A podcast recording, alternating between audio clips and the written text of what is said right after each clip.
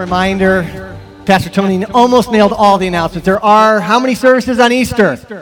There's two. There's one at 9 and one at 10:30, and so um, we are encouraging you just uh, let us know by going to the Church Center app, just registering what service you think you're going to be going to, just so that we can be prepared um, for that. If you change your mind, we're not going to kick you out of whatever service you uh, you chose to go to. Also, one, one other thing, mark your calendars, you're going to forget, but I'm going to say it anyway. Anybody know what next Sunday is? Daylight savings. It's already here, okay? So, that means, you know what? When Pastor Jason talked about maybe not wanting to come to worship in the morning, that's next Sunday when it's super early and you're like, oh. But uh, so that's next next week. Well, it is sweet to be together as God's people. For those of you that know me, you know one of the things that I enjoy is um, American history. I enjoy just history in general, and every so often I come across these just these nuggets as I'm reading and, and studying, and I came across a story that um, is really quite fascinating. A friend of Abraham Lincoln, a man by the name of uh, Ward Hill Lamon, uh, he recorded some years after the assassination of President Lincoln, he recorded a story about an exchange that he and Lincoln had three days before Lincoln's assassination. Uh, Lamon said that Lincoln came to him three days before the assassination and told him, he said, You know, uh, about a week ago or so, I had this really crazy dream.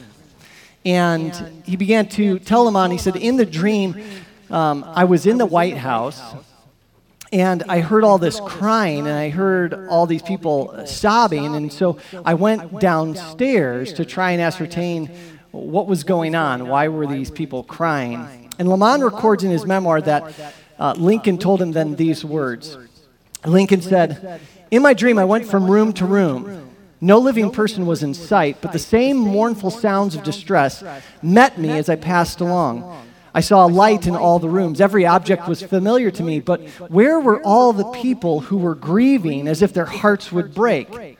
I was puzzled and alarmed, Lincoln said. What could be the meaning of all of this? Determined to find the cause of the state of things so mysterious and so shocking, I kept on until I arrived at the East Room, which I entered.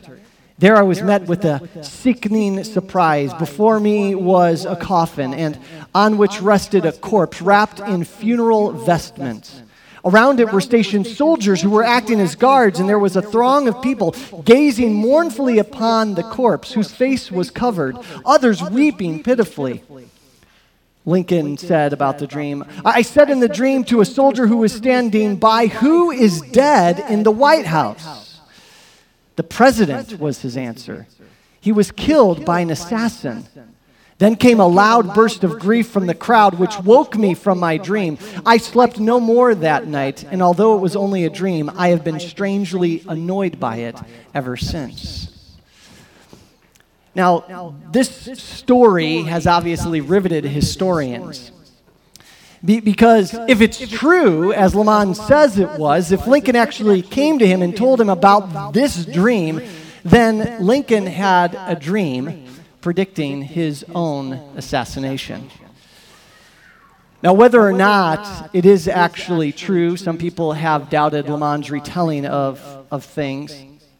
What we do know, though, church, is that throughout human history, God has, at very specific times and places, given men, given women dreams, and has given them those dreams often for the purpose of predicting the future. Now, we can't say with certainty that this is what happened here.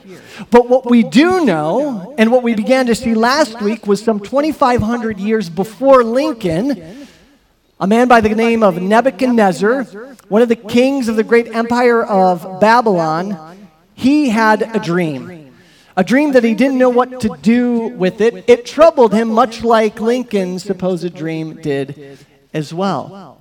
And so last week we began entering into the story, and what I want you to do is turn in your Bibles, if you have them, to Daniel chapter 2, because here is where this story takes place. And if you were with us last week, you know that what happens was Nebuchadnezzar wakes up one day from a dream, and he's troubled by it. That's how chapter 2 starts.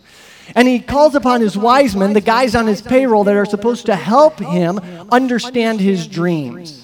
And the way that it would go in the ancient world was that a king would have a dream and then he'd tell it to his wise men and then they would interpret it for him. And so Nebuchadnezzar calls his wise men and he says, I had a dream. Tell me the dream and tell me the interpretation. And it's as though the wise men don't quite get what Nebuchadnezzar has just asked of them and they say, Okay, that's fine. Tell us the dream. And he said, No, you don't understand me. I'm not going to tell you the dream. And we don't know if Nebuchadnezzar simply forgot it or he just didn't want to tell it, but he said, I need you to tell me what I dreamt without me telling you, and you need to tell me the interpretation. Oh, and by the way, if you can't do either of those things, I'm going to kill you, your whole families, destroy your homes. Oh, but, but there's good news, though. If you can do it, I'm going to reward you, I'm going to bless you, and I'm going to make you great. And the wise men, and they're like, um, I, we don't think we heard you again correctly here. And they, and they pled with Nebuchadnezzar. We were told in verses 10 and 11 of chapter 2, and they said, Listen, no human being can do what you've asked us to do here, Nebuchadnezzar. Nobody can do it. And on top of that, um, listen, no king has ever asked someone to do what you're asking us to do. Only the gods could possibly give you what you're looking for. And at this, we learned last week that Nebuchadnezzar was absolutely incensed. And he said this, like the queen in Alice in Wonderland, off with their heads. He sent out his guards to round up the wise men to ultimately kill them. And by the way, some of the wise men of Babylon at that time were guys by the name of Daniel, Mishael, Azariah, and Hananiah, also known as Shadrach, Meshach, and Abednego. And so the, the guard came to get them and to round them up and to kill them with everybody else. And Daniel says, Whoa, whoa, wait a moment. What's going on here? What's happening? They obviously weren't there for the initial exchange. And the guard comes to Daniel and he says, Well, the king had a dream. This is what's going on. If you don't tell him the dream and the interpretation, everybody dies. And Daniel says, Give me a moment. Go back to the king, have him appoint a time. I think where these other guys have failed, we're going to succeed. And then we find out right away why he thinks that they're going to succeed because he goes into his friends and he says, Let's pray to the God of heaven for mercy that he would give us the dream and its interpretation. And guess what God does? He gives them both the dream and the interpretation. So Daniel goes back to Arioch, the guard who was there to kill them, and he says, All right, I'm ready to go before the king. Bring me before him. Arioch's like, Great, let's go. He takes him to King Nebuchadnezzar, and Daniel stands before the king. And Nebuchadnezzar says to him, He says, Are you able to tell me the dream and its interpretation? And here's where we pick the story up in verse 27. Daniel answered the king and said, no wise men, enchanters, magicians, or astrologers can show the king the mystery that the king has asked. What you doing there, Daniel? Like the wise men already told him this fact. And I can imagine Arioch standing off to the side, the one who had just brought Daniel before the king, being like, What are you doing? We're all going to lose our heads. I thought you said you knew the dream. But Daniel's not done. No man can give you what you ask, Nebuchadnezzar. But, verse 28, there's a God in heaven who reveals mysteries, and he has made known to the king, Nebuchadnezzar, what will be in later days. Your dream and the visions of your head as you lay in bed are these. To you, O king, as you lay in bed, came thoughts of what would be after this. And he who reveals mysteries made known to you what is to be. But as for me, this mystery has been revealed to me, not because of any wisdom that I have more than all the living, but in order that the interpretation may be made known to the king, and that you may know the thoughts of your mind. Before Daniel gives the king what he looks what he's looking for, he makes abundantly clear to the king and to all of us the only reason I am going to be able to do what I'm about to do is because while human beings are limited in their knowledge and ability, the God I serve is unlimited in his knowledge and ability. Everyone else failed because of this fact.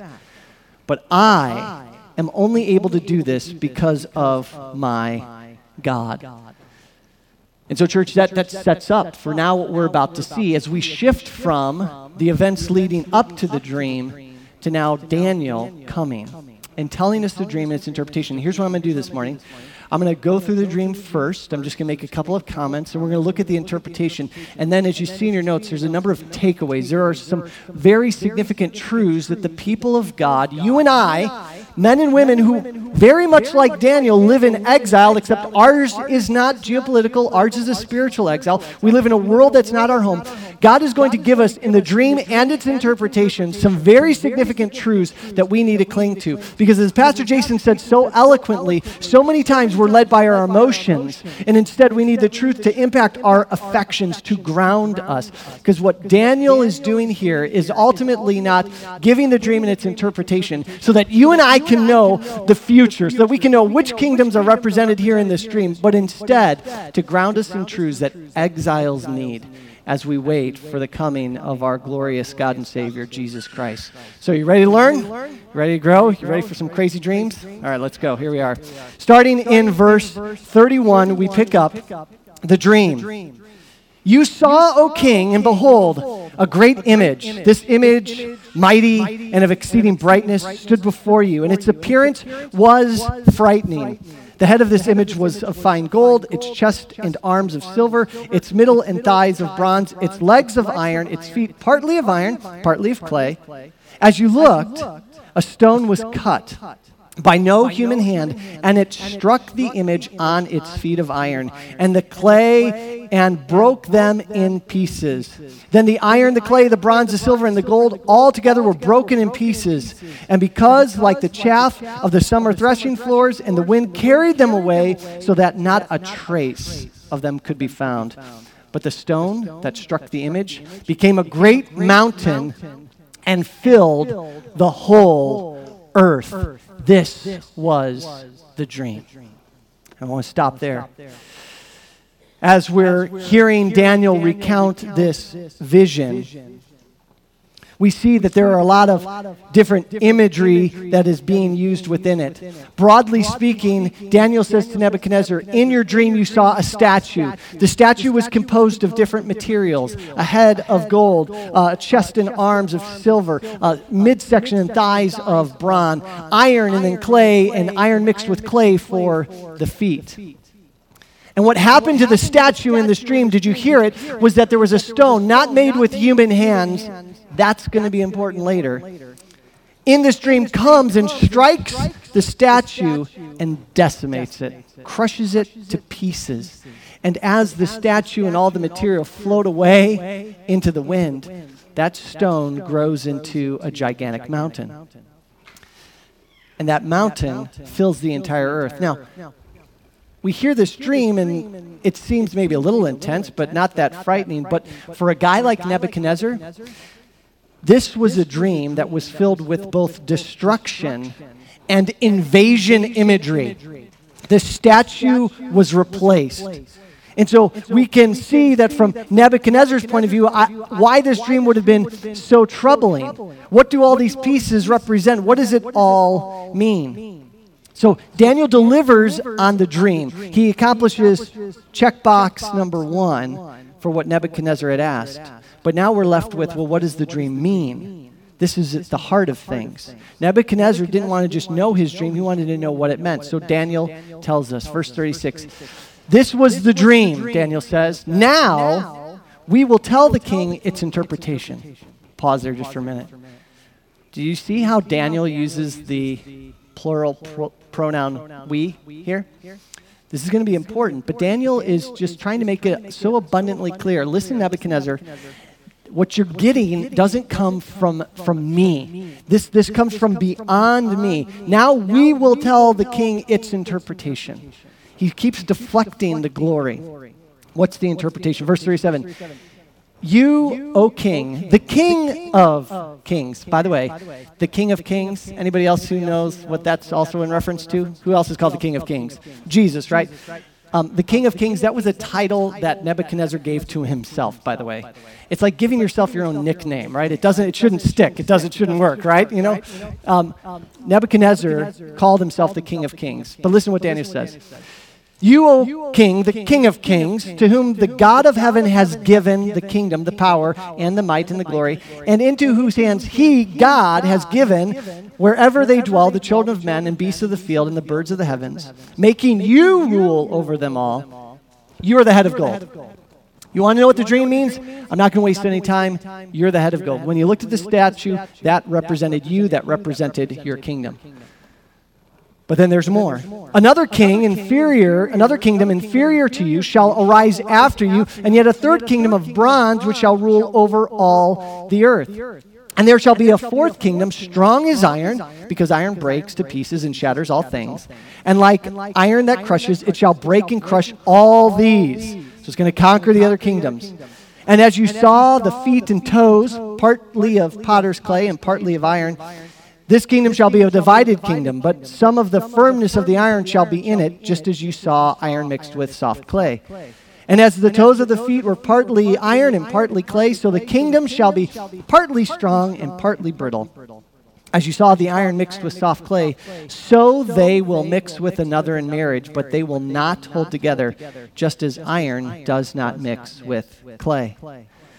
Daniel comes and says, Nebuchadnezzar, you're the head of gold and all these other materials represent different kingdoms that will come after you. We're not told their names or really anything about them outside of the details about mixing and marriage as the last kingdom is identified. But what we are told is this, church. Look at verse 44.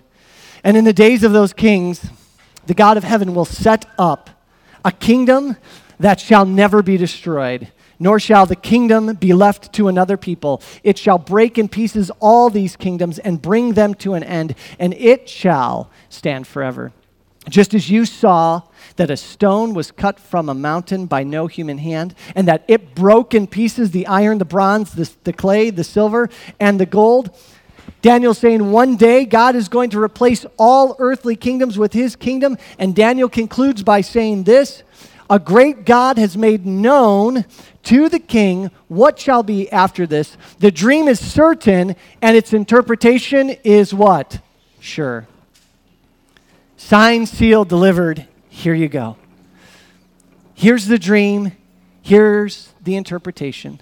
And what we see happen after that is the following verses tell us that Nebuchadnezzar falls upon his face he pays homage to Daniel. He makes good on his commands. He, he gives Daniel gifts. He gives Daniel praise. The king answered, verse 47, and said to Daniel, Truly, your God is God of gods and Lord of kings and a revealer of mysteries, for you have been able to reveal this mystery.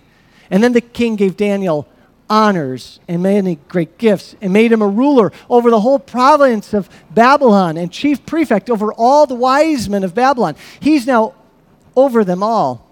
And Daniel, realizing he had some power on his side, made a request of the king. And he appointed Shadrach, Meshach, and Abednego over the affairs of the province of Babylon. But Daniel remained at the king's court. Just on the face of it, what Daniel does here in telling the dream and in the interpretation. It's a fascinating story. We look at this and we think, this is, this is pretty amazing. This is one more story in the Bible that we can chalk up to God doing what He does in delivering His people out of treacherous situations, preserving His people in the midst of their captivity. And so we could just walk away from the story and say, look at how faithful God is to preserving his people. And you could say that, but there's a lot more stories in Daniel that are going to make that point. You could also come to this story as some people do, and they say, this is a powerful story about prophecy. God is wanting you and I to know about the future here. So let's pick apart this prophecy so that we can determine what's going to happen in the future. And one of the things I want to do is I want to caution you that in this instance, that's not the point of this. We want to be careful not to just simply spend our time wrestling through who do these different materials represent. And the reason why we shouldn't do that is because when you look at the story, you ask yourself the question Does God reveal who the head of gold is? He does. He says, That's you, Nebuchadnezzar. That's Babylon. Does God reveal the identity of any of the other kingdoms and their materials? What's the answer to that? No, he doesn't. The point of this story, ultimately, church, I want to put before you what, what, why we have the record of these events is because God wants us, as his people, as we read all of Daniel chapter 2, to understand the contrast, the comparison between the kingdoms of men and between God's kingdom.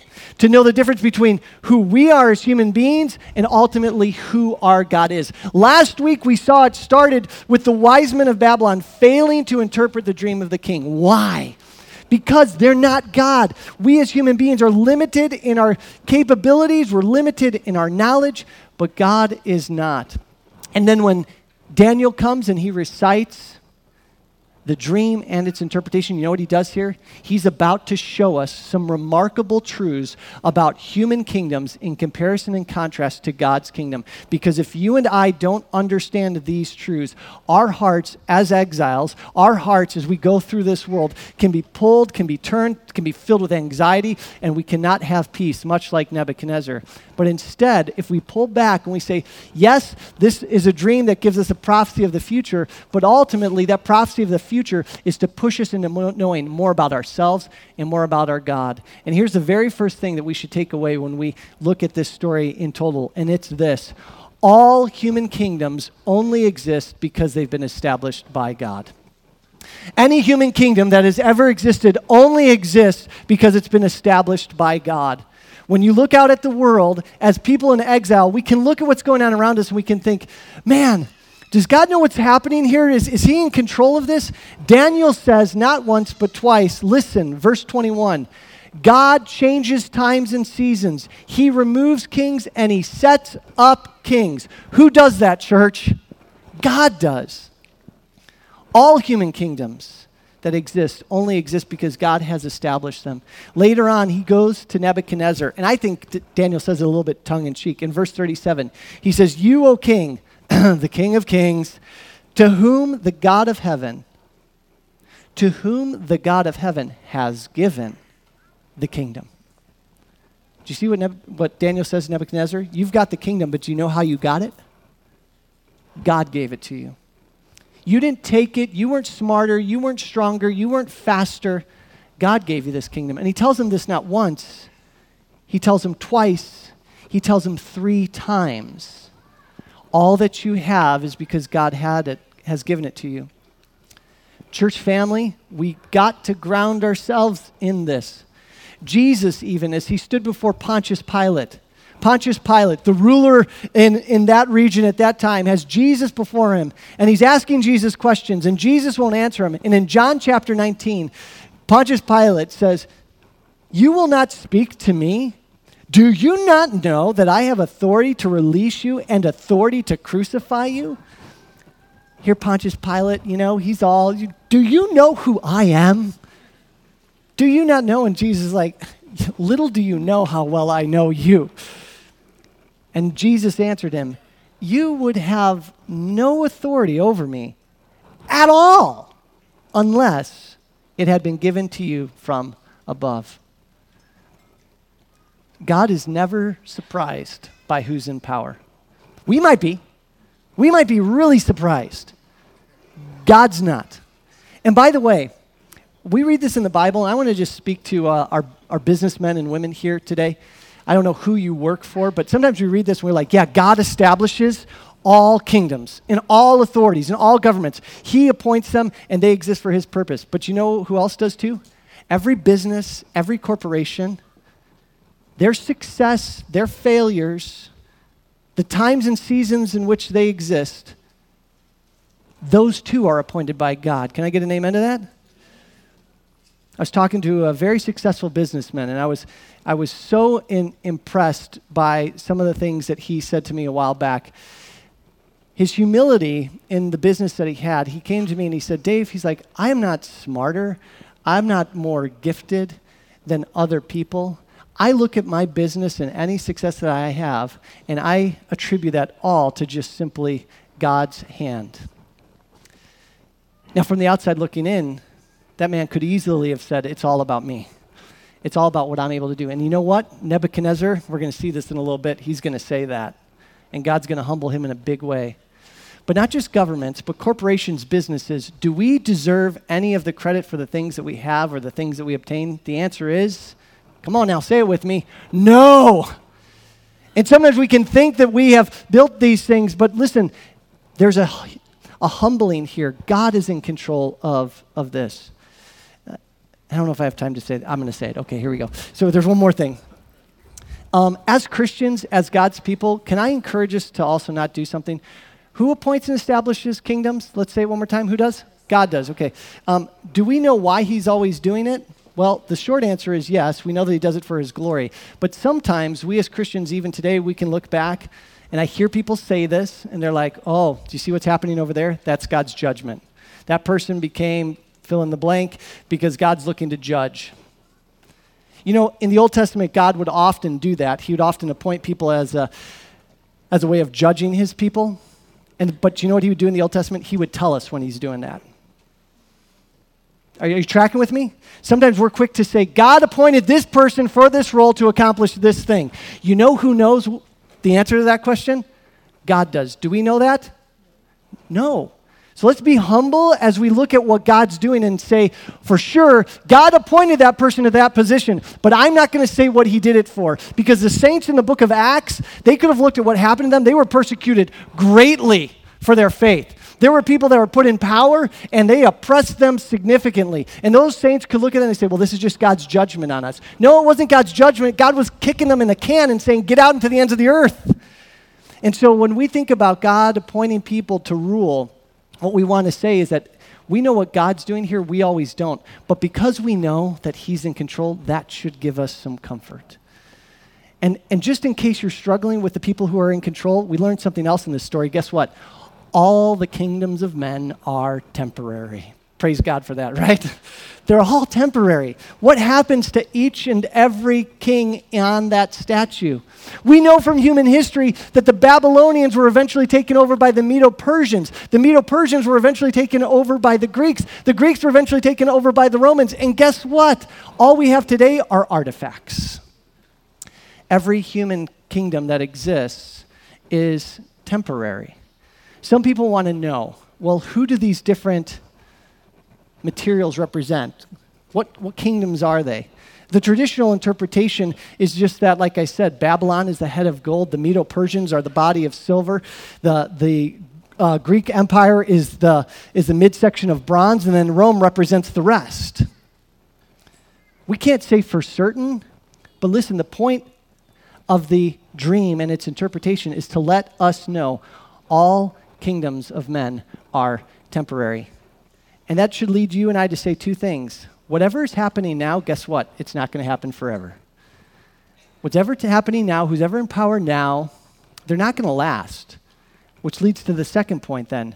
Don't put your trust in the kingdoms of men. Do you know why this story is being recounted to people in captivity? At the time, do you think the Jewish people who were in captivity could fathom a world in which Babylon wasn't in control over them? It'd been almost impossible for them to, to imagine a world in which Nebuchadnezzar and his minions didn't have power and authority. But listen, Daniel's saying, based upon this dream, they're not going to be in power forever. So don't trust the kingdoms of men. Sometimes Christians are tempted today to put our hope and trust in the kingdoms of men, to negotiate with the kingdoms of men, to trying to accomplish what we feel like are God's purposes. But as the saying goes, here today, gone tomorrow. And Daniel is saying this is what's true of all human kingdoms. They will become dust. This is what we need to hear about earthly kingdoms. But, church, is this dream simply about what happens to earthly kingdoms? This dream ultimately is a dream that tells us about another kingdom. A powerful, great, everlasting, and eternal kingdom. This dream is ultimately intended to turn our hearts and our attention to the fact that God will one day establish his kingdom on earth. All human kingdoms will eventually fade away, but one day God will establish his kingdom on earth. Verse 44 says, And in the days of those kings, the God of heaven will set up a kingdom that shall never be destroyed. The temporary nature of earthly kingdoms struck me this week. I had a quick trip to Dallas this week, and I never spent a lot of time in the great state of Texas. That's for Jason, our worship pastor, right there. But we went to downtown Dallas, and one of the places I wanted to see was the assassination location for, for JFK. It's kind of a weird place to go because you see people like taking pictures. They're like, like you know, and there's like an X where the president was shot. So it feels kind of weird. But you go there, and I remember being struck in that moment, standing at this location where JFK was assassinated, and thinking, it just took a bullet like this And the course of history in America changed. Just in an instant. The kingdoms of men are temporary, but one day God will establish his kingdom on earth. And here's the difference. Here's a characteristic of his kingdom God's kingdom will be, according to Daniel, an everlasting kingdom. All these other kingdoms will fade away, all these other kingdoms will fail, but God's kingdom will last forever. It won't be given to another people, it will not be destroyed. Babylon fell to the Persians. The Persians fell to the Greeks. The Greeks fell to the Romans. No one is going to conquer God's kingdom. And the reason for that is very simple God's kingdom will conquer all the kingdoms of men. That stone made without human hands, it comes crashing against that statue, and it says, It shall break in pieces all these kingdoms and bring them to an end. This is the kingdom of God. And after that kingdom has been established, after it has, has conquered all other kingdoms, did you notice what it will do? God's kingdom will cover the whole earth. The people at the time that Daniel wrote this couldn't fathom North America. They couldn't even barely fathom Africa, Australia. These, these things were too great. South America, well, they, couldn't, they couldn't imagine the extent of the world, and yet, this kingdom, when God establishes it, it says back in verse 35 that stone will grow into a mountain, and that mountain will cover the earth. See, this is what's going to happen, Daniel says to Nebuchadnezzar. And here's where I need to make a very important point. For Daniel, this was a vision of the future. For Daniel and Nebuchadnezzar, this was a vision of the future. All these things were going to happen. The idea that God would establish his kingdom here on earth would no doubt have encouraged the exiles of Daniel's day as they looked forward and they said, finally, there's going to be a day where all these kingdoms are going to be dealt with.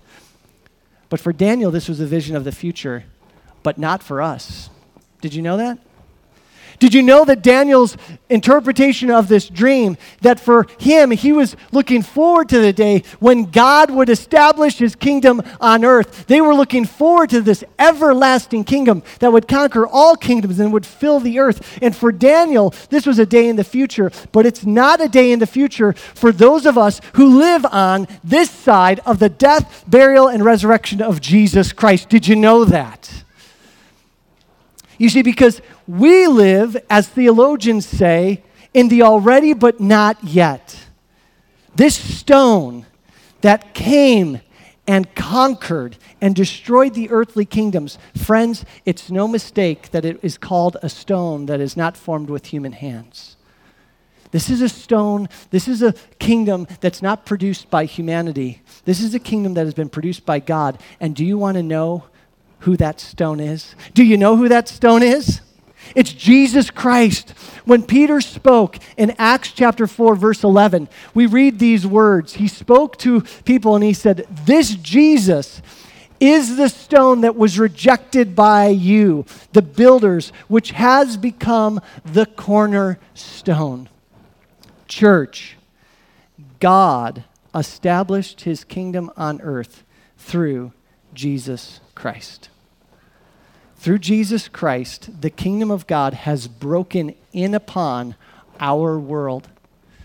The fullness of God's everlasting kingdom, the expansion of God's everlasting kingdom. There's still more to come. Don't get me wrong, but as we sang earlier, what we believe and what the Word of God proclaims is that with the first coming of Jesus Christ, Jesus was establishing the reign and rule of God on this earth. There's this verse, it's not in your notes, but I want you to mark it down.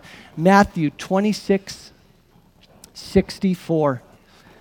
Jesus, when he was speaking to the high priest, said this From now on, you will see the Son of Man seated at the right hand of power.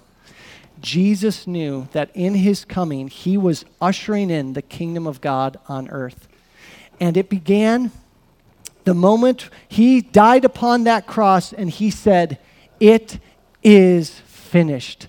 Sin and death and hell at the crucifixion And in his resurrection, were destroyed, which is why Paul would write to the church in Philippi, a church that was living under Roman oppression. And he would say this of Jesus Therefore, God exalted him to the highest place and bestowed upon him the name that's above every name. So, the name of Jesus, every knee should bow in heaven and on earth and under the earth, and every tongue confess that Jesus Christ is Lord to the glory of God the Father. Church, do you know that right now, it doesn't matter if Donald Trump is president. It doesn't matter if Joe Biden is president. It doesn't matter what's going on in Russia. It doesn't matter what's going on in China. It doesn't matter what superpowers are jockeying for position. It's all theatrics in the bigger scheme of things because Jesus right now is on his throne, reigning and ruling. You and I today can look at all that's happening around us and saying, you know what? It might seem like things are chaotic, it might seem like things are falling apart, but if I am in Jesus Christ, I am part of this everlasting kingdom that will ultimately conquer and fill the earth. It's why, church, one of the main verses for us as a church is Matthew 28 19, when Jesus came and said, All authority in heaven and earth has been given to me. Go therefore and make disciples. We are living in the already. The already is this Jesus is on his throne. There is victory over sin and death and hell, and it's found only through him. And do you know one of the little subtle things that the Bible does to remind you and I that the kingdom has come? There's still a day coming, there's a second coming when Jesus will ultimately conquer all things and put everything under his feet. But between now and then, do you know this little thing in the Bible that, that God did to remind you and I that this is true? One of the things that we're called to do is to evangelize. We are called to be evangelists. You know, for you and I, we hear that and we just immediately have religious notions in our mind about what that means. But did you know what an evangelist was in Jesus' day? In the ancient world, shocker, they didn't have the internet, right? They didn't have telephones. They couldn't communicate quickly. And often, what would happen is a king like Nebuchadnezzar would be in a battle in one part of his empire, and he would get conquered by another king. And people would be going about their day farming, you know, you know, behind the plow, doing their thing, thinking that their king was still in power. They had no idea that their king had lost the battle. They had no idea that they were now under the reign and rule of another king. And so, you know what the kings would do? They would send out people after the battle was done, to go out throughout the empire and to proclaim to all those people who were just living their lives, no idea of what had just happened way over there, and say, You're under the reign and rule of a new king. Do you want to know what those people were called? The people who went out and told the messages that they were now under the reign and rule of a new king? Anybody want to take a guess? Evangelists. That was what their names were. And do you know what God calls us? He calls us to be evangelists. It's why we're called ambassadors. You see, our world, as they go about their lives, they don't know something. Jesus is reigning and ruling. The kingdoms of men are all going to come to an end. There's more to come, don't get me wrong. But here, church, is what we want to proclaim, what we want people to know. You want to be a part of God's kingdom. Because if you're trusting in the kingdoms of men, they're going to collapse in upon themselves. They will fail you, but God's kingdom does not fail you. And the way that we first and foremost begin to experience the reign and rule of God in our lives is as we come to Him, as we confess our sins, He says, Your sins are forgiven. I'm adopting you and taking you from the kingdom of darkness, placing you into the kingdom of light. You and I have a hope. You and I have a joy. You and I have a peace knowing that our God is in control, and the God who's in control is a God who loves us. You see, the story here ends with Nebuchadnezzar praising God. But what we truly know about Nebuchadnezzar is that was just him praising God for the revealing of his dreams. See, Nebuchadnezzar's heart was never changed. Nebuchadnezzar remained as someone who trusted in himself, who trusted in his power. And so Nebuchadnezzar, like all people, see, this story offers us a warning. There's only death and destruction when you're not a part of God's kingdom.